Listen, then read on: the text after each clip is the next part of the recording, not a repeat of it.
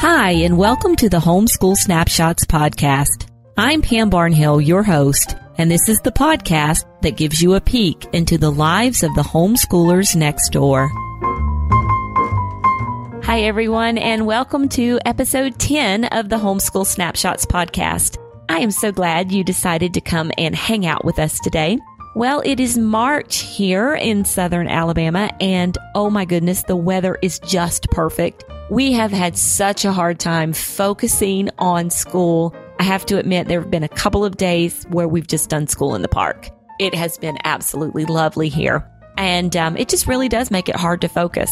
Having said that, though, I am getting really excited. I don't know about you guys. I actually think I'm probably kind of the exception rather than the rule. But I love to start planning my next homeschool year pretty early. So this is right about the time of year when I really get the itch to start thinking about all of the things I want to do next year and what things I want to change. Sometimes it does make it hard to focus and finish out the current school year. Going to the conference last week really did not help with this at all. Totally makes me want to figure out everything I'm going to do for next year and a lot of times, what I'll actually end up doing is replanning the final term of this school year.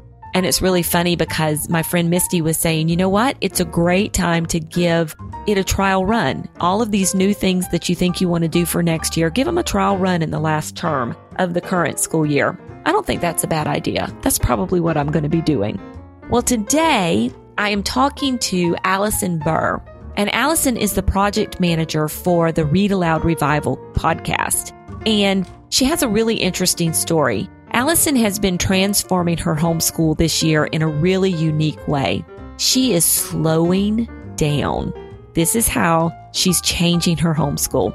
And Allison provides a unique glimpse into an evolving home education system that is focusing on doing less and doing it well instead of doing more and rushing through things. So I think you're going to enjoy this one. She also has a really neat but doable idea for something her family calls fairy tale tea time. So I think you're going to like that too. And we will get right into that podcast after this word from our sponsor. Today's podcast is sponsored by Classical Academic Press.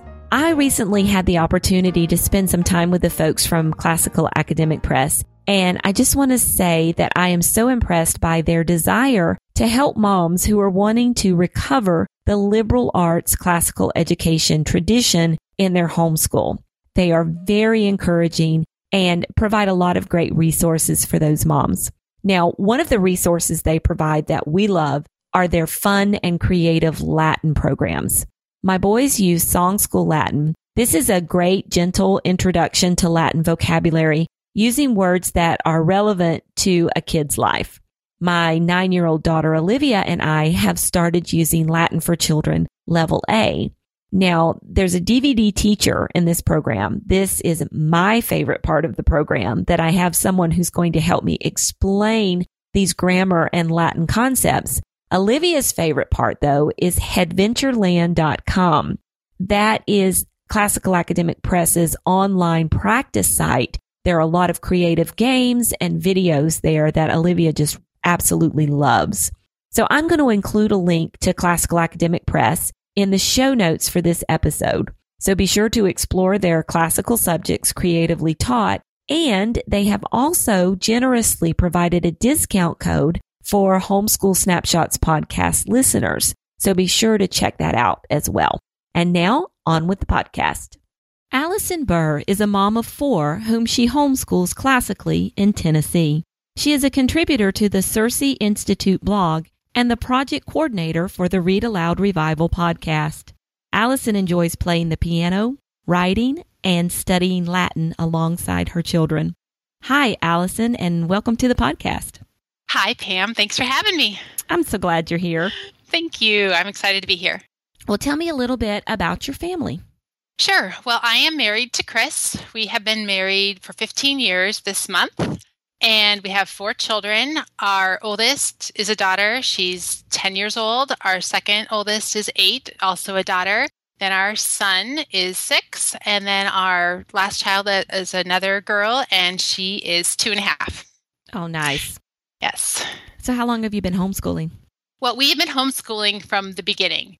So they've never been to preschool or school, uh, formal school, anything like that. We've always been homeschooling them. Well, what made you decide to take the homeschooling path? Well, I think our journey has been a little bit non traditional. I don't think that anybody else may have the exact same story as we do. So, my husband and I were both public school children, and my dad actually was always the superintendent of schools as I was growing up. So we were Oh, very wow. much, yeah. So we were very much invested in the public school. I didn't I never knew anybody who homeschooled. Didn't even ever live in a town where there was such thing as a private school. So I didn't. It was not even on my radar. Never heard of homeschooling. And then my husband and I had been married a few years. We were living in Washington D.C. at the time, and I was working in Congress as a legislative assistant for a congressman. And part of the work I was doing was covering educational issues. And one day I was assigned to go to a press conference. And so I went. And it, the press conference was given, which these types of press conferences are very standard in Washington, D.C. You, you just send your staff member and find out what that group or organization was presenting about. And you could write up a little bit something so you would know how it would relate to a bill or some legislation. Well, this press conference was being given by the educational arm of Planned Parenthood. And I knew that I didn't like Planned Parenthood for obvious reasons. And I didn't really know much about their educational arm, which is called SEICUS, S E I C U S. Well, they are the, one of the largest producers of the sex ed curriculum that goes into public schools. And this was back in 2000, this one been 2003, I think. And so they're still involved in that. And it's, I'm sure it's gotten just progressively worse according to our standards. So anyway, I'm listening to the press conference and listening to the sex ed curricula and just this sort of the general discourse about what it was, what the assumptions were that teachers would be explaining and introducing this material to kids. And I just sat there and had a heart check and I thought, "Oh, over my dead body are our kids, if we have kids someday, are they going to be learning these values from these people? And by this time, I had met one homeschooling gal. She actually was in the office. She, she was a coworker of mine. And I thought, I'm going to homeschool someday. And that's it. And I just made the decision then and there. And I didn't even know really even what that meant. I just, for me, my initial instinct was I want to control the information and what I saw as the moral values being communicated to my kids. So I tucked away this decision and I didn't share it with my husband for a few years until after our first child was born. And I think she was about two. And um, I remember it vividly. We were, my husband and I were standing at our house, and he said something about, oh, when Madeline goes off to school someday. And I said, well, honey, we're actually going to homeschool. And he said, Surprise. yeah. And he said, Over my dead body, are we going to homeschool? and so that was how it started. It did not start as well as it should have because I, my presentation and delivery were not the best. So it started off a little bit confrontational. And then I we kind of left it lie. And then I thought, all right, I've got to gather more information because I totally sideswiped him, obviously. He didn't even Right. know really what this concept of homeschooling was. He knew some geeky guy, for lack of a better word, who'd been homeschooled in his little town, and he thought that's not who our children are going to be. So then I, I thought, well, I'm going to do some research. So I started gathering a few books and finding out some articles online and this sort of thing, and started making the case slowly but surely, and over the next several months. And it took him a while to warm up. And now this is fast forwarding. Our oldest is now 10, and he is you know, my biggest supporter, the biggest advocate for homeschooling you could possibly imagine. I mean, the Lord has really worked in his heart and both of our hearts over time. The interesting thing for us is that neither of us became Christians until after our first child was born. And so she was just an, a newborn infant. And when we were both converted to becoming Christians. And so the whole homeschooling path, in terms of viewing it as discipleship and all that stuff all was very much wrapped up for us that whole thing was a journey for us that started out you know we were very much baby christians baby parents learning everything all at once and this is the last 10 years just been a sort of an unraveling and, and a growth period for that for us Wow, that is a fascinating story. yeah Wow. And um, I have to laugh at your lack of diplomacy in bringing that one up with the well i there. you know i know we've shared that with other people too. I I mean other moms will come up to me and say well you know what? I think i could homeschool. A lot of times if it's a a former teacher who's now staying at home with her kids and her kids are in public school i think i would love to homeschool but i know my husband would say over my dead body and i thought well you know what? My husband said the exact same thing and part of it was my poor presentation and the fact that I had not given him any information ahead of time. I just sort of dumped it on him and I already made the decision for him. which does not work well really in many situations in marriage, I've come to find out.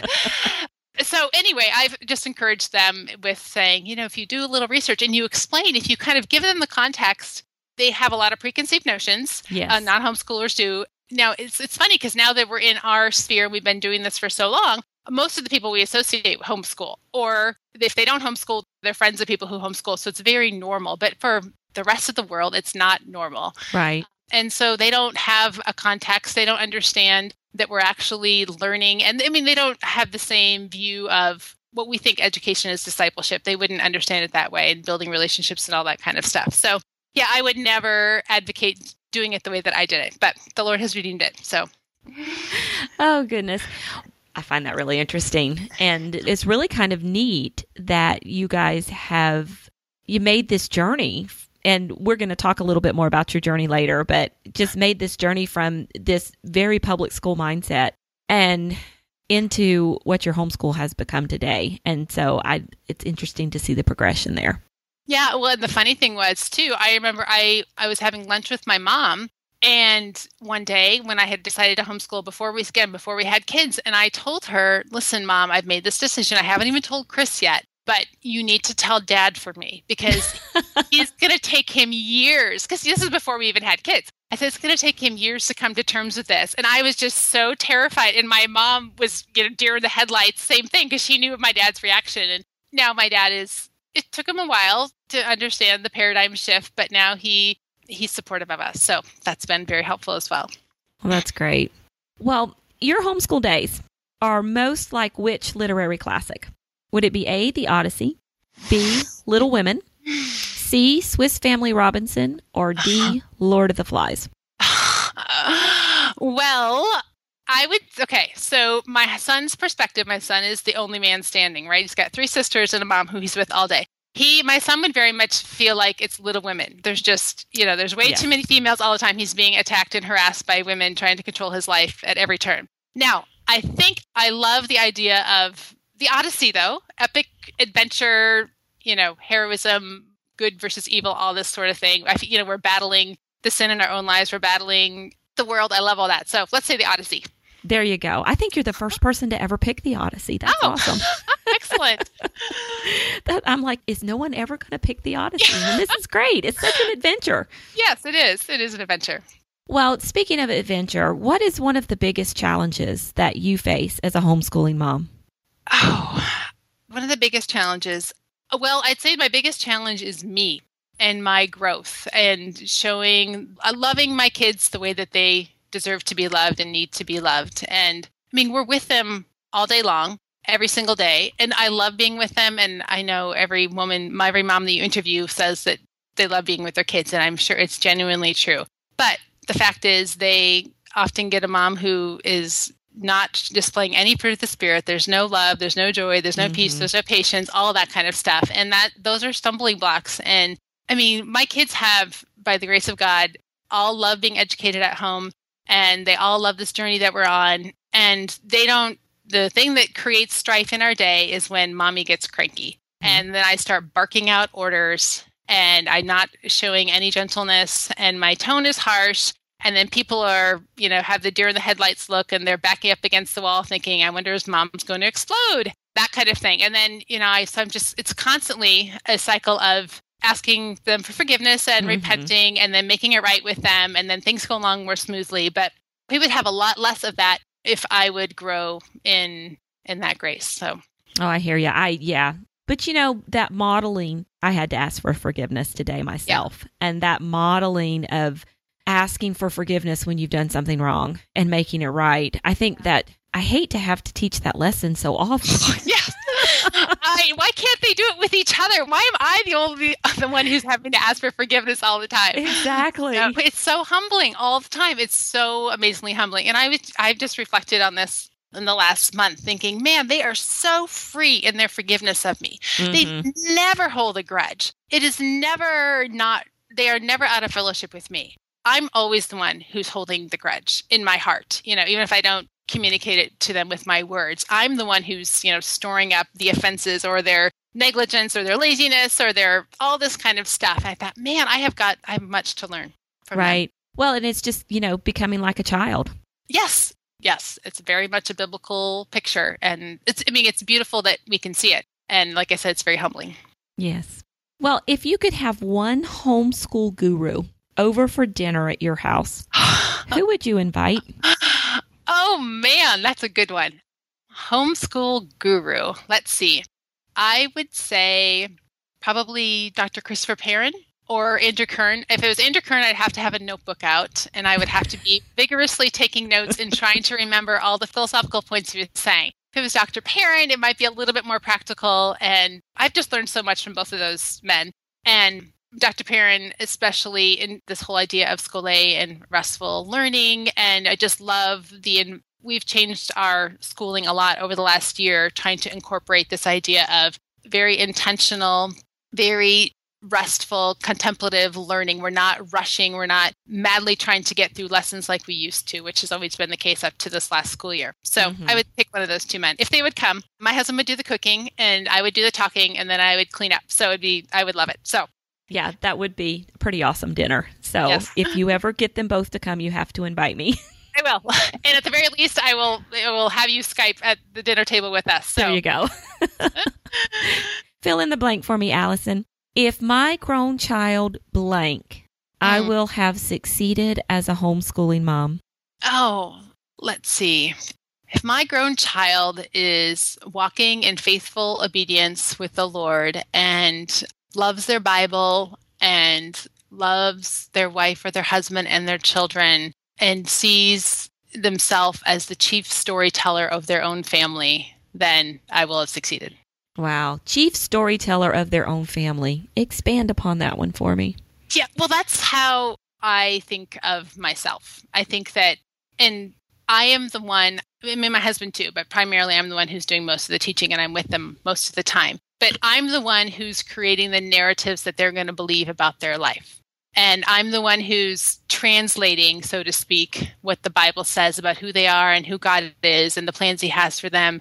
And I'm feeding them, you know, I'm feeding their souls and nourishing their souls with stories that line up with what God is doing. And so I'm, you know, I'm, so I'm very intentional about telling them the stories that are true and good and beautiful so that they can see themselves in that picture and they're just not I mean, what could be more defeating and demeaning for a child to think they're just a, a blob that was created or that came from a monkey or is just some, you know, cog in a wheel somewhere that's just going to be cranked through the educational system and has to find a job, you know, selling cell phones at the mall someday. And that's sort of the end of all things. That would be crushing the spirit of the child. So I want to be my husband and I together, you know, the chief storytellers for them telling them who they are in Christ, and then I want them to do that with their own family.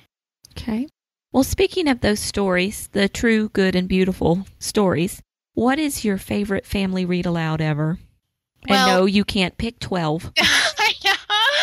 I suspected you would ask me this. And so I've been mulling over this for days, thinking this is so unfair. I mean, all the hemming and hawing that I'm sure all your guests do, thinking this is just so awful. What an unfair thing. But I would say for me, my one, if I had to pick one, I would today I would say Mountain Born by Elizabeth Yates. Mm. And I don't know if you've read that or I have not. but you must add it to your list. But it's such a, it's a story of this boy named Peter and it kind of follows him through. He's a son of a shepherd and there's just so much biblical imagery with him caring for the sheep and laying his life down for the sheep and he grows up to be a man in the country and sort of learns from this other old shepherd that helps them and it's just there's so much character growth that you watch him go through. It's amazing. So and I and I cried through half of it. So A Mountain Born by Elizabeth Yates. Okay. Well, let's switch gears a little bit and talk about some of the things that you might not like with homeschooling. Do you have a homeschooling pet peeve? Oh boy, a homeschooling pet peeve. I would say that it is the fact that and this is homemaking in general. And so part of homemaking is just incredibly gratifying because you get to create family traditions and all this sort of stuff that you get to do. You're kind of, the, again, this chief storyteller of how you want your family to memorialize things and all this. But the frustrating part of it, because you're homeschooling, I think it's wrapped up into the homemaking piece of it, is that it's nothing is ever tidily put away and mm. stays in its place. It's always coming back out. And since I'm a kind of an obsessive compulsive neatnik, I'm constantly recreating my bin system and constantly, you know, buying new shelves off restorationhardware.com, trying to think if I would just get a little bit more visual peace and less clutter, you know, then it would just make my day a lot smoother. And mm-hmm. at the end of the day, it's really I have to come to the fact that I we've chosen to homeschool. We have four little people. We have a lot. We don't have television, so we have a lot of books and we have a lot of games and we have a lot of audio CDs. And so and they are visually cluttering and I ha- and we have math books and all the school supplies and whatever. So I just have to come to terms with that's part of the journey that we're on. And so but the pet peeve it it's never quite put away the way that I wish it was. Yeah, you know, I think we need an Instagram hashtag for what our table looks like yes. at the end. And so we could all post these, you know, these pictures and probably outdo each other. With, Oh. it's horrible. yeah, we're done with the it, day. It, it is. I know. I mean, you beat. It's like we beat our house to death, and then it comes back together at the end of the day, only to be beaten to death the next day. And so I think, all right, we're using our house well. We're using our space well. It's not. It's for not for lack of use. So. Oh no, we definitely live here. yes, exactly. Well, fill in the blank for me again. As a homeschool mom, I really rock what? I really rock. Well, what I really enjoy is setting up systems. I love if we have a problem, a kink in our schedule, or the way that something's happening, like our breakfast routine, if it's something, it's taking too much time or it's requiring too much labor for some certain people, little kids not being able to get their own breakfast on time, then I love to come up with a system and I'll and I always create like a visual graphic chart. I you know, and I print it off and I color code it and I put it on the whiteboard so the kids always know when something is changing and mom's starting a new system, there's always an appropriate visual graphic and an aid to accompany them. So they know how it works. And my husband's always just wandering around saying, has mom created a new system for X, Y, or Z? I can't seem to locate the tape. That must have. And then Madeline, my oldest, will say, Well, Dad, haven't you checked the chart, the new chart? Dad will say, No. And so I rock the systems because it's very gratifying for me to put them in place. You did say obsessive compulsive, right? Yeah, exactly. There's only so few things we can control in our life, and one of them is little, you know, little tiny systems. So, well, right. I almost hesitate to ask the next question, which was, yes. when do you start planning for next year? And oh. I have oh. a feeling you never stop. Well, the, the, planning part is so much more fun the, and then the execution. Oh, isn't me, it though? Oh my word! It's the yeah. I mean, how many times have I talked to other homeschool moms? How's your school year going? Well, it's great. It's just that you know, it's the same kids keep coming back to the table every morning, and you know, it's the same old thing. Of course, we love the children that are coming to our table, but it's the idea I've often said this, and the same thing with motherhood for me. I didn't have, I was sort of infatuated with this idea of motherhood, never having any idea what it was actually going to be like.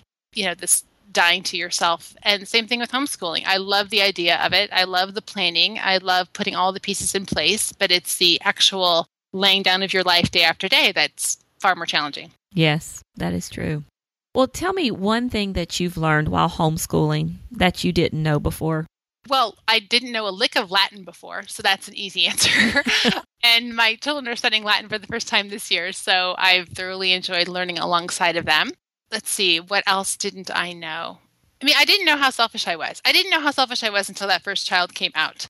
And then now it's just been a continual recognition that I just have to let this go. These are mm-hmm. people. These people are so, these people that God has given me are so much more important than whether I have to fold that blanket on that couch 26 times today because so and so keeps using it because they want to do their grammar on the couch instead of at the table. And I just have to let it go. And that is so not important. And it is, I'm creating a stumbling block with this child that doesn't need to be here. Right. Well, you wrote in January of this year about making some fairly radical changes to your homeschooling philosophy and subsequently your homeschooling schedule. And yeah. one of the things you wrote was when I realized that I had too often been treating my students as cogs to be systematically assembled rather than souls to be tenderly formed, I knew our pacing must change. Mm. I just love that. And I wanted to ask you what kind of changes have you made to your pacing and your homeschool days to reflect this new vision of your children as souls to be formed instead of cogs? Well, thanks for answering that question or asking the question because it makes me think about it again and contemplate it some more. So, this is our fifth year homeschooling, and I would say the first four years, as sort of a type A nut, my goal was just to condense a school year into as few months as possible and be done with it. Essentially, if there was a lesson plan that called for, you know, nine months worth of something, I would just say, well, we're going to get this language arts done or the spelling done in four months so we can be done with it. And let's just crank it through. And just by the nature of the way our birth order was with our children, this worked beautifully with my first two. They would just sit down and crank it out. And I would just say, okay, we'll do another one. We'll do another one. We'll do another one. And they just sat and they just did it. And then they were exhausted at the end of the hour or whatever, or the math or something like that. But I just wanted to get ahead. I'm always thinking, well, if we can just get ahead, then somehow this will be easier and they'll be better and I'll be happier. and this won't be so frustrating. And now, and I was sort of trying to implement that with my son, which is not who is very different temperament and personality than my first two. And I was just getting all levels of frustration with that. And so last year, probably nine months ago or so, I the Lord just providentially brought a whole bunch of classical homeschooling websites and all this sort of thing to my attention. And I started eating up all these lectures and reading these books. And so Sarah Mackenzie, I've already had on the show, wrote this beautiful little ebook, Teaching from Rest. And in that, mm-hmm. she just said a couple things that really stood out to me. And one was, you know, getting ahead of what? Mm-hmm. What's the point of getting getting ahead of who? That we're not. Mm-hmm. I'm not competing with the neighbor. I'm not competing with what my sister-in-law is doing. I'm not competing with what somebody else at my church is doing. The point is not to get ahead and to complete the lesson plan. The point is that I am nurturing and developing and relating to this child who is a human being. And, and this artificial schedule has nothing to do with the fact that I, you know, that we need to work on the character trait of obedience or deceit or laziness or whatever it is. And that takes that those occupy no time schedule in the boxed curriculum whatsoever. And so are just the beauty of the subject you're studying. Exactly. You know, exactly. even to pull it back to an academic thing. Yes, absolutely. Yeah. Uh, well, and this is the first year we started doing Shakespeare, so we've been doing that since last August, and that's the same thing. I mean, I'm we're just doing the well, we've been doing the Edith Nesbit version, although mm-hmm. we just bought how to teach Shakespeare with your children. And we brought that, and I'm going to start implementing that next term to kind of start some memory work on that. But we read the whole Edith Nesbit book, and we just normally, so I would just say, okay, we're going to read one whole Shakespeare chapter essentially per day, you know, four days a week. And that would be the goal, is just completing the chapter. And then when we started reading that, I thought, no, this is totally defeating the purpose. My kids are eating up this language. They're having all this crazy imagery in their head. They're trying to reenact this. They're loving this. Let's just enjoy the beauty of this. And then we'll pause after, you know, if, if I'm exhausted of reading after half an hour, then we'll just pause and we'll have enjoyed the time together. We've experienced this thing. And then the next day we can pick it up again. And that was just, it sounds so basic, but it was so revolutionary to me that we didn't actually, it wasn't, suddenly I was replacing this achievement orientation with this, you know, like Dr. Perrin says, this contemplation, just this enjoying the experience. And I think in that same piece that you just read from, I mean, I, I talk, or perhaps the follow up piece, I just talk about the present participle, which I've always yeah, I loved that. Yeah, like I just said, you know, my tagline, I've always despised the present participle, which is really what life is about. It's working it out and it's reminding and nurturing and coming back to it. And it's everything that ends in it, all these verbs ending in an ing, ING which imply yeah. yeah, which implies you're doing it again and again and again. And it takes a while because we're dealing with human beings and not with machines. So all those things have been interwoven and related for me. And it's we've just I feel like I've, my whole heart has been refashioned from the inside out over this last year because it just so beautifully lines up, I think, with so many scriptural principles. And it's just such a, a more, adds so much beauty to our day and beauty to my vision of homeschooling. Wow. Just, yeah, the present participle thing just really got me. I was like, oh, this is awesome. Oh, thanks. not, you know, not trying to rush through the process. Yes. To get to the end result because we miss so much along the way. Well, yeah, and the point is not the end result. It's not about the pro- it's the process. Mm-hmm. It's our sanctification, it's our working it out, it's our developing, it's all of that. That's where, you know, one thing for me, my personality bent, I'm always enjoying things more in retrospect. So if we go on a vacation and the kids are loving it and I'm exhausted because it was, you know, it's hard to have a vacation with four little kids and we get home and about 2 weeks later I realize, "Oh, okay. Now I'm just processing that. And yes, that was a good trip and done. I, in no way did I ever enjoy the vacation while we're on the two weeks, seeing all these amazing sites and traveling around the country. And now I'm just realizing that is such a flaw in me and the way that my heart works. I should be enjoying it in the midst of it and not, you know, not after the fact when I've actually had time to process it and think about it. I need to kind of reshift my focus on this is not about this pretty package at the end that I can look back at. It's the beauty of the relationships in the middle of it that I need to grow to love more.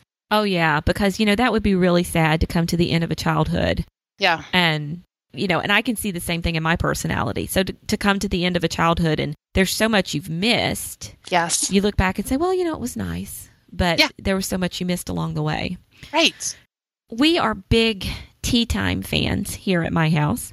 Um, we love our poetry tea times. Mm-hmm. And I was reading a little bit about your fairy tale tea times. Mhm. Tell me a little bit about that practice. Yeah, and I've seen your some of your shots on Instagram too. I've seen you done your poetry tea, and I've taken notes on those. So you've been an inspiration to me as well. so thank you for that. No, I had never even thought of this whole concept of tea time until again this last year, as I've been learning so many different things about classical education, and then these the way that different classical educators are implementing some of these points of beauty throughout their day. So the way we do it is we have the red fairy tale book and the blue fairy tale book by Andrew Lang and I think they're in the blue one right now. So we have that's what we call fairy tale tea time, is because Mhm. it has my husband reads out loud a fairy tale. But we started off with poetry because I know it's more, it seems to be more standard that people are having poetry teas. And we do enough poetry during our morning time every day that I just thought, well, we don't need to be super heavy on the poetry part, but they love the original fairy tales. So how that works for us is we do it Sunday afternoons. So this this whole idea of Sabbath and rest on Sunday and refreshing and all that. So my daughters and I usually bake something after church. So this, for example, a couple weeks ago, my one daughter and I made blueberry scones, and that Mm. was fun. So then usually we serve like grape juice or apple juice. We only have one tea drinker. So they don't get as much gratification out of that if I serve them tea when they don't really like it. So I thought, well, let, if they're young, we should just start with a beverage that they actually enjoy, which is they don't ever get juice during the week, so they get grape juice. And we have these really nice, expensive goblets that I let them use, including my two-year-old. She gets her own goblet, which is just an accident waiting to happen Mm. but they all have their different colored goblets. And then we have our pastry that we've baked. And then they all sit around on the floor. And my husband opens up with some poetry. Right now, they're doing the Robert Louis Stevenson's Child's Garden of Verses. And that's been really fun because my six year old son, he's already memorized several of the poems in there just from our morning time routine. And so he's been reciting along with daddy or you know he'll just recite it instead of daddy doing it. so that's fun. So that's been kind of his little time to shine because often his sisters overshadow him in their words. And so it's his time to actually pipe up and be heard. So that's been fun. And then he reads one chapter out of the fairy tale book.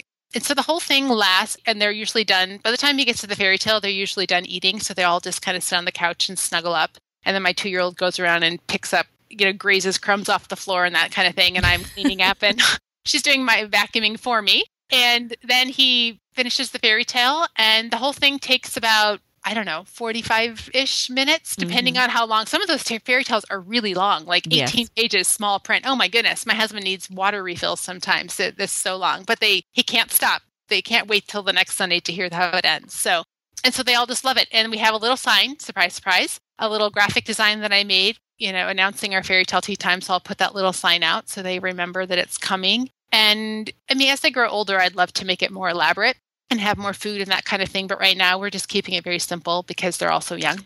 Well, you know, sometimes simple's better because that's what gets done. Yeah, exactly. If it was something that was super overwhelming or if it required lots of culinary skills, because I don't like to be in the kitchen, I don't enjoy cooking. But making a yummy, delicious pastry with my daughters is a totally different thing. And, you know, because we're, we're prepping for this tea time. So, yeah, if it was going to be some three course, you know, cucumber sandwich preparation, like a real tea, forget it. That's, I ain't doing that right now. So, Yeah, we have been known to purchase things from the store for tea time. True confessions. No, Yes. that is completely acceptable. Absolutely. Yes. We would probably end up doing that at some point. yeah, if it means the difference between it getting done and not Yes. getting done, definitely go with getting done over Absolutely. fancy fancy treat. I agree. Well, I love that. Well, Allison, I have a little pop quiz for you. All right. You ready? I think so. All right, first thing that comes to your mind. Okay. Coffee or tea? Coffee. Well, espresso to be more precise. I'm an Mm. espresso drinker. A little bit country or a little bit rock and roll? Definitely rock and roll. Well trained mind or Unschoolers Anonymous? I would be the exact opposite of an unschooler. We'd be on off. We wouldn't even acknowledge each other if we were standing in the room together. We're so far removed. Definitely well trained mind. early bird or night owl? Definitely early bird. Craft or read aloud? Oh, read aloud. Give me a read aloud. Lap book or workbook? Workbook. We don't do a ton of them, but lap book is no thank you. That's they can do lap books when they're old enough to handle all the cutting and pasting by themselves. Hmm. Just keep your glue, thank you. no thank you, glue and glitter. Co-op or stay home? Oh, stay home. Introvert. Yes, stay yeah. home. Bed made or unmade? Bed made. Bookmark or dog ear? Bookmark. Absolutely. Well, yes, you have to have bookmarks. The last two or three Christmases, one of my main gifts from all my children have been homemade bookmarks. Oh. A couple years ago, two of my daughters lam they do a bunch of artwork and then my husband had them put on cardstock and laminated and then last year my son he actually cut little wood he little slices of wood and then he poked holes through it and put leather straps to it and he tried to carve it. The carving didn't work so well when you're five and you have a carving knife it yeah. doesn't always well. So he ended up doing sharpie but they're all these personal homemade bookmarks. So we love bookmarks in our house so no dog ears. Oh those are awesome bookmarks. Sonnet or haiku? Oh sonnet definitely and Allison, I know that you are online in a couple of places. Where can people find you online? Well, I am an Instagram at it's burr underscore family. I am also the project coordinator for Sarah Mackenzie's Read Revival podcast. And so I'm kind of bopping around there helping out with certain things. So you can find me on there. And I've written some things for the CiRCE Institute. So you could look me up there as well. Well, thanks so much for joining me. Well, thank you so much for having me, Pam. I had a great time. And there you go. I hope you enjoyed our chat today. For information about the books and links that Allison and I talked about, you can check out the show notes at edsnapshots.com forward slash 10. And there you can leave a comment or a question for Allison or myself. And don't forget to go and pick up that Classical Academic Press discount code so you can use that as well. And I wanted to thank everyone who has left ratings and reviews for the podcast in iTunes, or even if you've just shared the podcast with some friends. The feedback that I've gotten about the podcast has been really great, and I'm happy to hear that you guys are enjoying the conversations that we've been having here. So I hope you join us for the next episode, and until then, keep on homeschooling.